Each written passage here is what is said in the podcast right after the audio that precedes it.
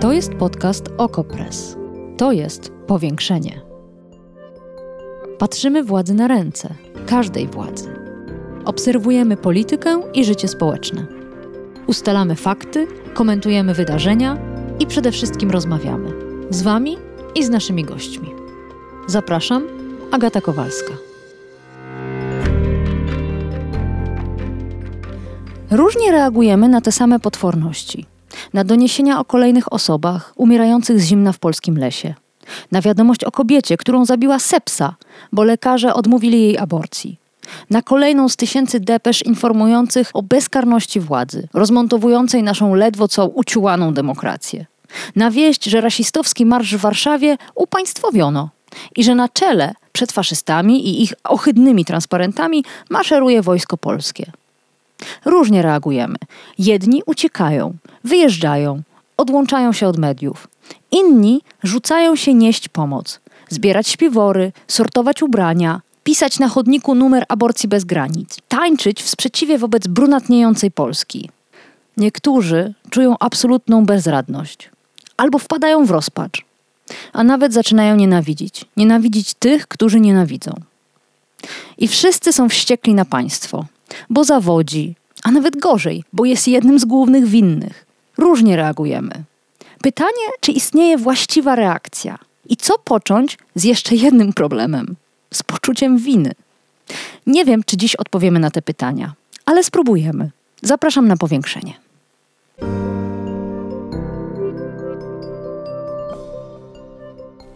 Do rozmowy zaprosiłam filozofkę, publicystkę kultury liberalnej, dr Katarzynę Kasię. Dzień dobry. Dzień dobry.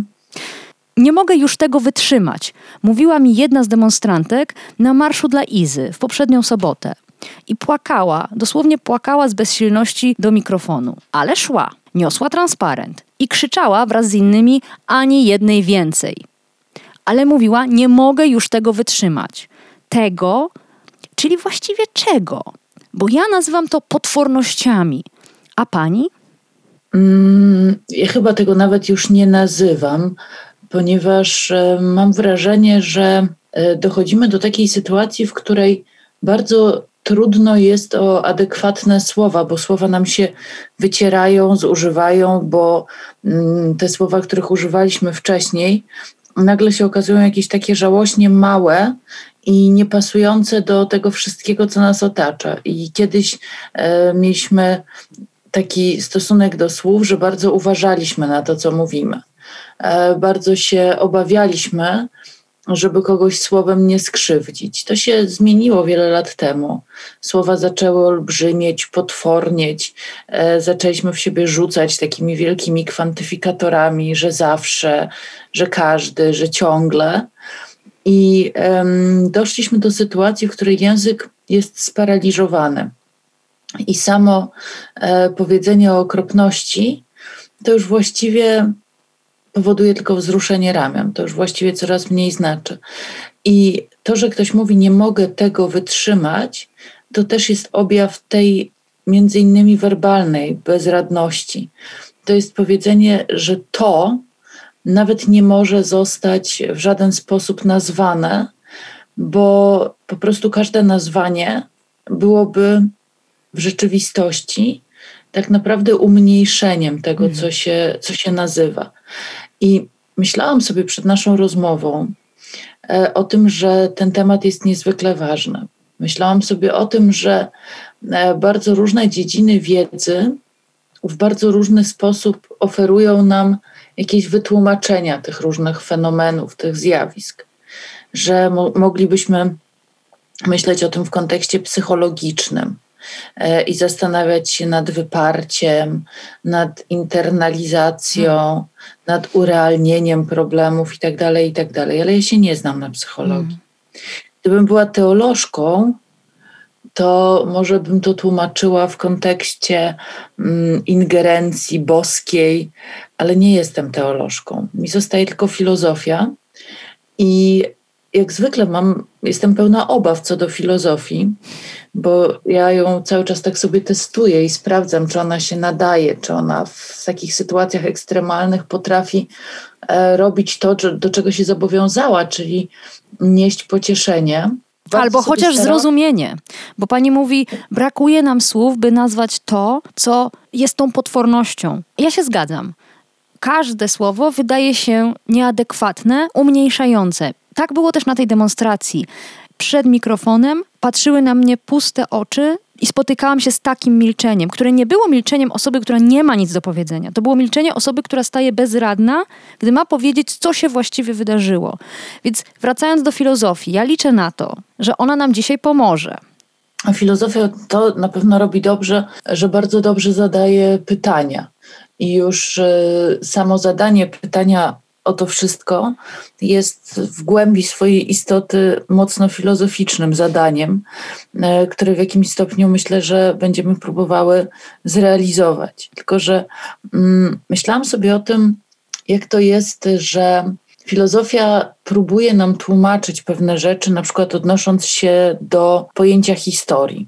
I Tutaj mamy dwie szkoły, to znaczy z jednej strony jest ta taka szkoła dialektyczno, powiedziałabym, heraklitejska, e, gdzie zakładamy, że historia jest takim nieustannym przepływem, że jest nieustanną zmianą.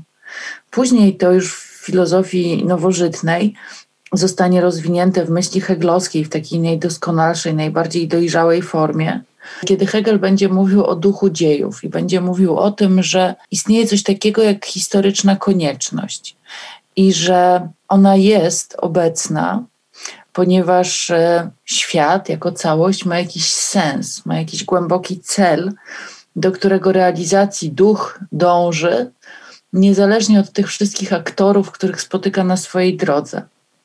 I my nie jesteśmy w stanie tego celu ani tego sensu zobaczyć ze środka. Dlatego możemy wiele i bardzo mądrze mówić o czasach przeszłych, o tym, co minęło. Widzimy pewne mechanizmy historyczne, widzimy, co do czego doprowadziło, co z czego wynikło, ale jesteśmy takie mądre, bo, bo to było, bo to już się wydarzyło, bo my już mogłyśmy spojrzeć na to właśnie z jakiejś szerszej perspektywy. Natomiast e, kiedy człowiek jest w środku, w historii, to tym, co go opanowuje, i Hegel pisze o tym bardzo wprost, jest poczucie przerażenia. Jest poczucie przerażenia, bo jeżeli spojrzymy na dzieje powszechne jako na pewną całość, to Hegel mówi, że nie ma wyjścia. Musimy być przerażeni tym potwornym rumowiskiem gruzów, jakim historia jest z tych gruzów czasami coś się udaje podźwignąć, coś się udaje zbudować, um, jakaś całość powstaje, zdawać by się mogło nieoczekiwanie. Hegel mówi, to nie jest nieoczekiwane, ponieważ mechanizm historyczny jest rozumny i ten rozum się w historii manifestuje. I oczywiście znowu w heglowskiej dialektyce mamy takie okresy, kiedy żyjemy w czasach spokoju kiedy e, nie ma jakichś wielkich wydarzeń. Hegel pisze o nich jako o pustych kartach historii, bo rzeczy się wydarzają, rzeczy się dzieją wtedy, kiedy przeciwieństwa się ze sobą stykają. I to jest zawsze wojna. I to jest zawsze wojna, która może mieć różne oblicza, ale zawsze dla ludzi, którzy są w niej, jest czymś potwornie trudnym do przeżycia. I trudno jest oczywiście sobie tłumaczyć, właściwie jest to zupełnie bezsensowne, że no okej, okay, teraz dzieją się rzeczy straszne, ale to oznacza zmianę. Ale ważne. To straszne, ale ważne. I to miałoby nas to pocieszyć. oznacza, że w horyzoncie się rysuje jakaś zupełnie nowa jakość. Jaka? Nie wiemy, ale będzie to, będzie to coś innego. Bo jak człowiek jest w środku, to chociażby nawet był motorem tych zmian, takim ludzkim, to jednak nie, nie jest w stanie dostrzec tego najgłębszego sensu, który właśnie da się zobaczyć wyłącznie albo z perspektywy ducha absolutnego, albo z perspektywy właśnie całości, patrząc na to, co się dzieje jako na przeszłość, z jakiejś perspektywy czasowej. I to ujęcie jest, jest przerażające, ponieważ ono nam pokazuje, jak bardzo te rzeczy, które się wydarzają, są niezależne od nas. Hegel mówi o rozumie, który jest chytry, który wykorzystuje ludzi do tego, żeby realizowali w gruncie rzeczy nie swoje, ale jego rozumu cele. I nawet najwięksi bohaterowie, nawet oni nawet największe bohaterki, są tylko narzędziami tego chytrego rozumu. I, I też nie wiedzą tak naprawdę, dlaczego robią to, co robią, w takim najgłębszym sensie. No to wszystko, co się dzieje w tej chwili, co, co się dzieje dookoła nas, to nie wiem, czy ta heglowska perspektywa mnie pociesza, bo, bo nie wiem, czy, e, czy to jest tak, że ten nasz sprzeciw, to nasze poczucie przerażenia, to nasze, ta nasza niezgoda na okropność wynika z mm, chytrości rozumu, który postanowił przystąpić do wznoszenia się na kolejny etap, bo bardzo fajnie się żyje na tej pustej karcie historii. Otóż to dobrze się żyje wtedy, kiedy, kiedy te przeciwieństwa się ze sobą nie ścierają, kiedy nie ma wojny, kiedy, kiedy po prostu tak sobie nawet może gnuśnie funkcjonujemy, ale Hegel mówi, to, to się nie da za długo, bo po prostu jeżeli przyjrzymy się właśnie dziejom powszechnym, to zobaczymy, że one się nie rozwijają łagodnie i spokojnie, ale tak właśnie dialektycznie, czyli skokowo, czyli muszą być przeciwieństwa, które się ze sobą spotykają, które ze sobą walczą. I dzięki tej walce osiąga się kolejny etap rozwoju. Ale nie zdradzę chyba wielkiej tajemnicy, jeśli powiem, że nasz gość, e, pani doktor Katarzyna Kasia, jest też wielką e, miłośniczką filozofii stoickiej. I zastanawiam się, czy mogłobyśmy też przez chwilę zastosować ich kryteria do oceny rzeczywistości. I przykładem jednej z tych reakcji, które wymieniałam, jest ucieczka nie czytam, nie oglądam, nie słucham, nie chcę wiedzieć, co się dzieje na granicy, nie chcę wiedzieć, co robi prawo aborcyjne kobietom w Polsce, nie chcę wiedzieć, co się wydarzyło 11 listopada w Warszawie albo w Kaliszu. Co na to stoicy, czy wolno się odciąć od rzeczywistości, która jest po prostu coraz obrzydliwsza i raniąca? Ja myślę, że e, zastanawiałam się nad tym też, bo stoicy nie mówią, żeby się odciąć od mm. rzeczywistości, mm. która jest raniąca, bo to nie w tym rzecz. Stoicy są tutaj bardzo, można powiedzieć, że ta filozofia stoicka jest zbliżona do, do tego, co mówił o Heglu, dlatego że oni też mówią o tym, że świat ma swój rytm, ma swoje tempo, ma swoje prawa, do których my możemy się wyłącznie dostosować. Różnica główna polega na tym, że dla stoików ten świat oznacza co innego niż dla Hegla, bo u Hegla to jest świat ludzki. To jest rozum, który się manifestuje, urzeczywistnia stopniowo coraz bardziej poprzez działania człowieka. Natomiast u stoików mówimy o świecie jako o całości, czyli ta, ta całość to jest również przyroda, to jest planeta, oczywiście w naszym dzisiejszym jej rozumieniu, to jest, to jest kosmos, można powiedzieć. I on ma swój rytm, on ma swoje prawa.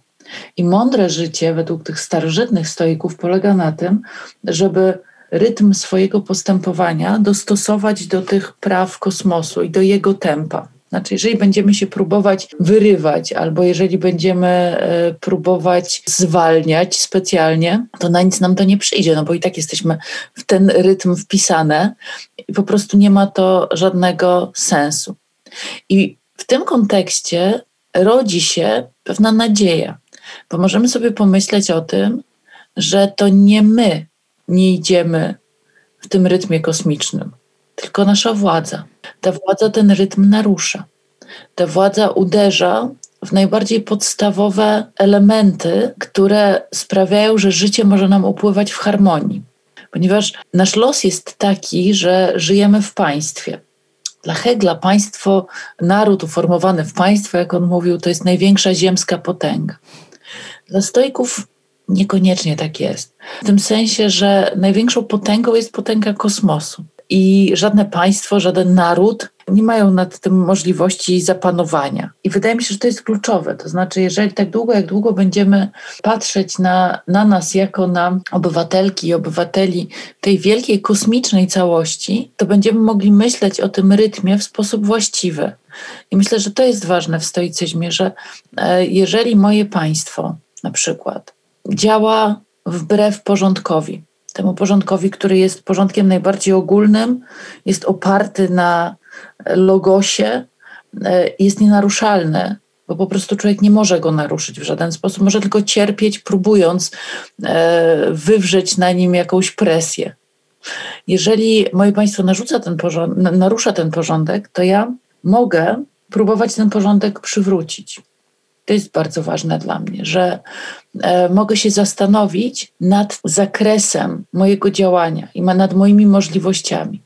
Bo e, stoicy nie mówią, odetnij się od wszystkiego i tkwi w błogim spokoju. Oni mówią inaczej. Oni mówią, nie zajmuj się tym, na co nie masz wpływu. Zarysuj granice własnego wpływu. Usiądź i zastanów się, dokąd sięga Twoje sprawstwo. Jak dużo możesz zrobić rzeczywiście, od którego momentu zaczynasz się bez sensu miotać. I w tych wszystkich wypadkach, o których pani redaktor mówiła, czy to będzie e, śmierć pani Izabeli z Pszczyny, czy to będzie Marsz Nacjonalistów, czy to będzie łamanie praworządności przez struktury polskiego państwa. W każdym z tych momentów dla mnie osobiście, i to jest wielkie pocieszenie, które filozofia mi daje, jest zastanowienie się, dokąd sięga moja sprawczość, co ja mogę zrobić. Proszę zobaczyć, jak jesteśmy na przykład przy tej sytuacji na granicy, czy ja mam wpływ na politykę obronną Polski? No nie mam. Czy ja mam jakikolwiek wpływ na to, jakie decyzje podejmie Jarosław Kaczyński, Mariusz Błaszczak, czy ktokolwiek inny z tego politycznego grona? No też, też nie. Ale jeżeli uważam, że to jest tragedia, że ludzie w lesie na granicy są przepychani z jednej strony na drugą, że są głodni, że umierają z zimna, to tutaj już mam wpływ. Mogę ugotować zupę, mogę zebrać dla nich ciepłe ubrania, mogę zadbać na tyle o, o rzeczywistość, o ile jestem w stanie do niej dosięgnąć. Jeśli chodzi o ustawę antyaborcyjną, no to też pewne rzeczy mogę zrobić. Mogę napisać kredą na chodniku numer do aborcyjnego Dream Teamu i jakby to nie było drobnym gestem, to może komuś to pomoże, może ktoś ten numer akurat znajdzie, kiedy będzie w potrzebie. Jeżeli tak na to popatrzymy, to te nasze drobne gesty przestają być żałosne. One się stają super ważne, mhm. bo to dla nich jest ufundowane nasze człowieczeństwo, ale rozumiane w takim naj, najszerszym możliwym sensie, bo w sensie właśnie ogólnego porządku panującego w kosmosie. Bo to jest pytanie o to, co ja mogę zrobić, żeby faszyści nie, nie maszerowali po Warszawie. No nic nie mogę, nie powstrzymam ich. Ale obok było inne wydarzenie, gdzie fantastyczni ludzie organizowali, tak jak od wielu lat organizują, demonstrację antyfaszystowską. I można pomyśleć, tak jak oni mówią, jak e, mówiła mi ostatnio Zuzanna Herzberg, że antyfaszyzm to też są właśnie takie działania codzienne. Że jak właśnie ugotujesz tę zupę i zawiedziesz ją na granicę, to przeciwdziałasz wykluczeniu. A skoro przeciwdziałasz wykluczeniu, to twoje działanie jest z gruntu antyfaszystowskie. Dla mnie to było jakieś takie olśnienie, bo, bo wczoraj było mi potwornie smutno, jak tego 11 listopada przyglądałam się temu wszystkiemu, e, ale było to dla mnie olśnienie, kiedy sobie pomyślałam, że, że jesteśmy wpychani w poczucie bezradności. Że tak. poczucie bezradności, nawet poczucie rozpaczy, czasami w jakiś perwersyjny i paradoksalny sposób robi się wygodne, bo, bo skoro nic nie mogę zrobić, to właśnie się odetnę. Będę sobie cierpieć w milczeniu. Ale to nie tak. Ja nie muszę, nie jestem skazana przez nikogo, przez nic, przez nie ma takiej siły, która by mi odebrała moją sprawczość. Ja mam cały czas wpływ na to, o czym opowiadam dzieciom, o czym opowiadam dorosłym. Mam cały czas wpływ na to, czy się z kimś podzielę tym, co mam. To są moje decyzje. I póki co mogę je podejmować. I ja tak sobie też o tym myślałam, że wierzę głęboko w to, że z tych drobnych decyzji rodzi się, rodzi się zmiana. Wracając do tego Hegla i do tego założenia, że właśnie te przeciwieństwa się muszą ścierać, może to my jesteśmy tym przeciwieństwem. Może to my jesteśmy przeciwieństwem wobec opresji. Może takie małe akty obywatelskie, bo dla mnie to jest głębokie też poczucie obywatelstwa i odpowiedzialności. Może to one są tą przeciwwagą dla tyranii, dla dyktatury, dla totalitaryzmu, dla opresji i dla takiej postępującej faszyzacji życia społecznego. Nie ma innej drogi. To, to, to nie jest tak, że ktoś to pozamiata za nas. To jest upierdliwe, to jest trudne, to jest męczące, to jest codziennie wymagające e, zaciskania zębów i robienia rzeczy, chociaż człowiek miałby ochotę odpocząć. A no właśnie, bo jeszcze przed nami dwa poważne wyzwania. Jedno to jak usprawiedliwić fakt, że większość z nas żyje dniem codziennym. Być może sortują ciuchy, może poszli na demonstracje, tańczyli przeciw faszyzmowi, ale jednak kupują chleb, idą do pracy, oglądają seriale, śpią. Czy istnieje usprawiedliwienie, że żyjemy życiem codziennym? My nie potrzebujemy do tego usprawiedliwienia. Życie codzienne to jest to, czym żyjemy, ono do tego służy. I um, to jest właśnie element wyznaczania granic swojej sprawczości. Tu chodzi o taki komfort wewnętrzny, bo jeżeli, jeżeli ktoś rzuci się, i to, to jest stoickie bardzo mocno, jeżeli ktoś rzuci się na zbyt wielkie, wielki cel, podejmie zbyt poważne wyzwanie, to nie zrobi niczego mierzmy te wyzwania na naszą miarę. Tak nas uczono. Tak uczono nas też o historii, o wszelkim oporze. Nie pisano wówczas, że powstańcy oprócz tego, że walczyli z okupantem, to śmiali się, śpiewali, kochali. Była tylko krew, znój i śmierć. No tak, ale potem też były, e, były takie historie bardzo ważne, kiedy na przykład Marek Edelman napisał tę książkę i była miłość w getcie. To była taka ważna dla mnie książka, która właśnie pokazała, że nawet w sytuacji no, absolutnie ekstremalnej można kochać. To jest bardzo ważna nasza potrzeba i bardzo ważne nasze prawo zarysowujemy granice własnej sprawczości. Ja mogę mówić tylko o mojej sprawczości, tak jak pani redaktor może mówić tylko o swojej. Ja nie jestem w stanie wyznaczyć granic czyjejś sprawczości, bo każdy jest odpowiedzialny wyłącznie za siebie. To czasem boli, bo e, chcielibyśmy, chciałybyśmy, żeby na przykład ludzie robili więcej, ale nie mamy prawa od nikogo tego wymagać. Jedyną osobą, od której ja mogę na świecie czegokolwiek wymagać, jestem ja. I to też jest bardzo y, uwalniające, jak sobie z tego zdam sprawę, że ja nie mogę nikomu niczego nakazywać. Ja nie mogę wpłynąć na, tak jak mówiłam, na rządzących, ale ja mogę wpłynąć na siebie i mogę sprawić, że ten kosmos będzie przez chwilę działał tak, jak, jak on chce działać. Mhm. Będzie działał zgodnie ze swoim rytmem. I to właśnie nie jest tak, że stoicy mówią, rzuć się w wir i walcz, aż po prostu umrzesz dzielnie na polu chwały. To absolutnie jest, my, myśmy byli wychowywani w takim paradygmacie romantycznym. To, to się nie sprawdza. To jest bardzo krótkoterminowe, bardzo szybko się umiera i bardzo nieprzyjemnie. A jak się szybko i nieprzyjemnie umiera, to ostatecznie traci się sprawczość. A my tego nie chcemy. My chcemy tę sprawczość zachować, więc musimy też zachować siebie. I to się robi w pewnym momencie takie myślenie o działaniu, które jest wystarczająco dobre. O działaniu, które jest wystarczająco dobre do, te, do takich codziennych rzeczy, żeby można było spojrzeć w lustro, na przykład bez wstrętu, ale też bez samozachwytu. Żeby można było mieć e, poczucie, że, że się da spokojnie zasnąć. Po prostu robię to, za co jestem odpowiedzialna. Ja wiem, za co jestem odpowiedzialna, tylko ja to wiem. Hmm. Jest jeszcze jedno wyzwanie, związane nie tyle z poczuciem winy, co ze współwiną. Z poczuciem, że na wszystkich nas ta hańba za to, co się dzieje na granicy, za to, co się dzieje kobietom w szpitalach, za to, co się dzieje 11 listopada, że nie możemy z siebie tego zmazać. No właśnie, to jest pytanie o to, czy ja w ogóle mam co z siebie zmazywać. Hmm. I oczywiście to jest bardzo często, można powiedzieć, w takich sytuacjach, takie zgłoszenie e, dezinteresmą i o tym też filozofia sporo mówi, e, no to jest takie umywanie rąk. To nie ja. Ja nie podjęłam decyzji o budowie muru na granicy. Mm, nie przypychałam nikogo przez tę granicę, przecież to nie ja. No ale to robi państwo, które jest moim państwem.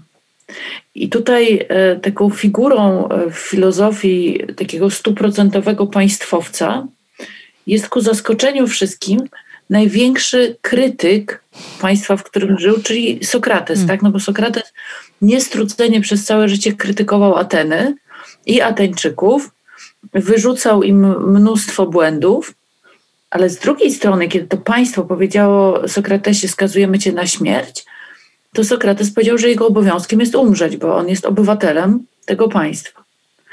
No i to jest pytanie o to, co my jesteśmy Państwu winne, dlaczego mamy przestrzegać prawa, czy nasze uczestnictwo we wspólnocie przekłada się na konieczność przestrzegania prawa. Czy my tyle dostajemy, ile, ile się od nas oczekuje, że damy? To są takie super ważne i super trudne pytania. Bo ja myślę, że w Polsce to się wszystko jakoś tak rozwarstwia coraz bardziej. I że żyjemy w sytuacji, w której słowo, bardzo ważne słowo, prawo, straciło swoje znaczenie i cały czas je traci coraz bardziej. Bo kolejne reformy wymiaru sprawiedliwości doprowadziły najpierw do sytuacji, w której mówiono z przerażeniem o dualizmie prawnym, a teraz nie wiem już ile, na ile to prawo jest porozbijane. A jeszcze dodatkowo jest przecież prawo moralne. Prawo, które stoi w sprzeczności z, z, prawem stanowionym. I to jest, to jest gigantyczny moralny konflikt, który my w tej chwili mamy. Bo jeżeli mamy prawo, które neguje podstawowe wartości moralne, jeżeli nawet mówimy o wartościach chrześcijańskich i weźmiemy tutaj miłosierdzie, miłość bliźniego, zasadę troski, no to zobaczymy, że to prawo stanowione w tej chwili stoi do tych podstawowych zasad w opozycji. I to jest pytanie znowu, które każdy sobie musi zadać na własny rachunek. Które z tych praw jest dla mnie ważniejsze? I to jest bardzo trudne pytanie, bo przecież jeżeli powiemy, że prawo moralne jest najważniejsze, to zobaczymy, że w takim razie osoby, które są na przykład radykalnymi przeciwnikami prawa do aborcji, też opierają swoje działanie na swoich przekonaniach moralnych. I możemy się zastanowić wtedy, czy to prawo stanowione powinno być jakimś rodzajem kompromisu, jakąś umową społeczną, jakimś dogadaniem się ze sobą. Ja myślę, że my dochodzimy do sytuacji, w której, żeby nie czuć tego dławiącego poczucia wstydu, żeby nie czuć tego dławiącego poczucia bezsilności, My stoimy wobec konieczności zawarcia ze sobą na nowo umowy społecznej. My będziemy to musieli zrobić, hmm. będziemy się musieli jakoś ze sobą porozumieć. To, czego się boję, kiedy myślę sobie o tej całej filozoficznej refleksji nad historią, to to, że no, to będzie wymagało jakiejś bardzo radykalnej zmiany. I my akurat w historii Polski mamy za sobą taką chwalebną rewolucję, jak to, co się stało w 1989 roku. Niezależnie od różnych ocen tego, co się wydarzyło przy okrągłym stole, jednak fakty są takie, że nie doszło do rozlewu krwi, że udało się zawrzeć tę umowę siedząc przy stole. To jest bardzo rzadkie w dziejach. I oczywiście na to mamy nadzieję, że to się uda zrobić jeszcze raz. Zapomniałam o jednym wyzwaniu to jednak trzecie. Jest jeszcze jedna możliwość, jeśli chodzi o reakcję na potworności. Przyzwyczajanie się do tych potworności, umniejszanie ich albo po prostu zamienianie w standard, w normę. Tu przykład. W Warszawie w tym roku nic się nie wydarzyło. Marsz przebiegł spokojnie. Tak streszczano wczoraj wieczorem, w nocy wydarzenia z 11 listopada w stolicy. Ale przecież uczestnicy tego marszu, faszyści, nieśli nienawistne hasła. Te same zresztą co, co co roku. Obrzydliwe, ksenofobiczne, rasistowskie. Nic się nie wydarzyło. Tak relacjonowano. Tu oczywiście głównie jest zasługa mediów, włączających do swoich programów treści faszystowskie w taki sposób, jakby były one jednym z licznych poglądów, jakby były zwykłym, akceptowalnym elementem debaty zapraszaniem przedstawicieli radykalnej prawicy, jak każdego innego. Każdego, kto ma opinię do przedstawienia. Albo pokazywanie właśnie tych obrzydliwych transparentów, tak jakby były tylko elementem pewnej gry, rytuału 11 listopada i nie wpływały na rzeczywistość 12 listopada. Tak jakby przemoc symboliczna w ogóle nie istniała. Bo wszystko tak naprawdę jest pozorem, jest taką grą. Co pani o tym myśli? O tym przyzwyczajaniu się do potworności, normalizowaniu ich? To się wiąże bardzo mocno um, z tym językiem, którego nam brakuje. Z tym, że my na początku nadużywaliśmy być może słów. Hmm. Potem one były całkiem adekwatne, a potem nam się skończyły. I ja też byłam oburzona tym, co wczoraj słyszałam, że w Warszawie się nic nie stało. I przypominały mi się te szczęśliwe czasy, kiedy spalenie zdjęcia jakiegoś polityka publiczne było traktowane jako bardzo mocny gest. Wczoraj płonęły zdjęcia i nic się nie stało.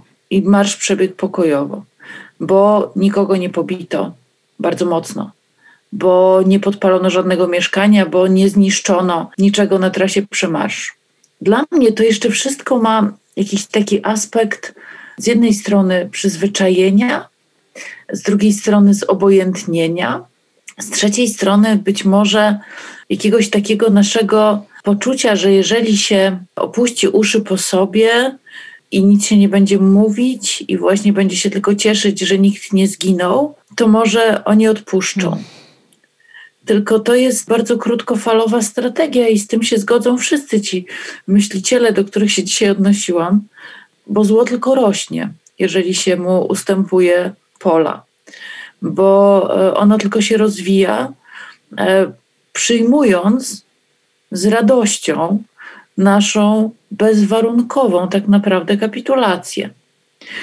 I jest taka druga teoria dotycząca historii, że mianowicie historia jest wiecznym powrotem, że w historii wszystko się w jakimś sensie powtarza. Oczywiście w innych dekoracjach, ale pewne elementy, pewne nasze cechy są po prostu na tyle trwałe, że doprowadzają prędzej czy później w różnych kontekstach do podobnych sytuacji. I jeżeli tak byśmy popatrzyły na historię, no to sensu nabiera to słynne łacińskie powiedzenie, że jest ona nauczycielką życia. Bo możemy się zastanowić nad tym, co się kiedyś wydarzyło i zobaczyć, czy to, co się dzisiaj dzieje, nie prowadzi przypadkiem do podobnych potworności. Ależ tak, takie porównania od co najmniej roku czynione są bez przerwy. W różnych kontekstach pojawiają się lata 30., e, niemieckie lata 30., polskie lata 30.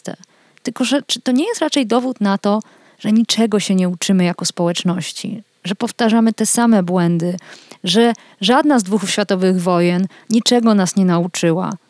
Może to jest tak dlatego, że my się po prostu nie jesteśmy w stanie niczego nauczyć. Może to nie jest o historii, tylko to jest o nas. I to jest o tym, że tak długo, jak długo ta cała historia i ta cała polityczna maszyna będzie oparta na myśleniu o bohaterach, o wojnach, na gloryfikowaniu przemocy w taki czy inny sposób, tak długo nic się nie zmieni. My potrzebujemy, i to jest bardzo pilne, patrząc na to z perspektywy kosmicznej, potrzebujemy radykalnej zmiany narracji. I tam, gdzie jest patriotyzm, powinien być matriotyzm. Potrzebujemy myślenia o matce Ziemi. My nie chcemy zabijać innych ludzi. My powinniśmy się z innymi ludźmi w tym momencie zjednoczyć po to, żeby ratować naszą planetę. My powinniśmy się zastanowić, patrząc na to, co się dzieje na wschodniej granicy Polski, nie jaki mur zbudować, ale jak sprawić, żeby za 30 lat wielkie wędrówki ludów, globalne migracje nie wywróciły wszystkiego kompletnie, nie doprowadziły do wojny, o jakiej światu się nie śniło do tej pory. Ale to wymaga odejścia od tego patriarchalnego sposobu myślenia. To wymaga przestawienia się na tory myślenia opartego na zasadzie troski, opartego na tych najważniejszych wartościach, takich jak chociażby miłość bliźniego, jak troska o całość. I ten bliźni to nie jest tylko inny człowiek, to jest każde zwierzę, to jest każda roślina. To są nasi bliźni. I ja myślę i patrzę z przerażeniem na to, co się dzieje w tej chwili, przede wszystkim dlatego, że mam poczucie jednej rzeczy, która jest absolutnie niewybaczalna. My tracimy czas, a my nie mamy tego czasu. My nie mamy czasu na to, żeby teraz panowie prężyli muskuły. Nie mamy czasu na to, żeby teraz biegać po e, ulicach z flagami. Nie mamy na to czasu. Jeżeli politycy mają być tymi, którzy stawiają czoła poważnym wyzwaniom, to oni przede wszystkim powinni zdać sobie sprawę z tego, które wyzwania są ważne. A to są w tej chwili wyzwania kosmiczne, planetarne, klimatyczne.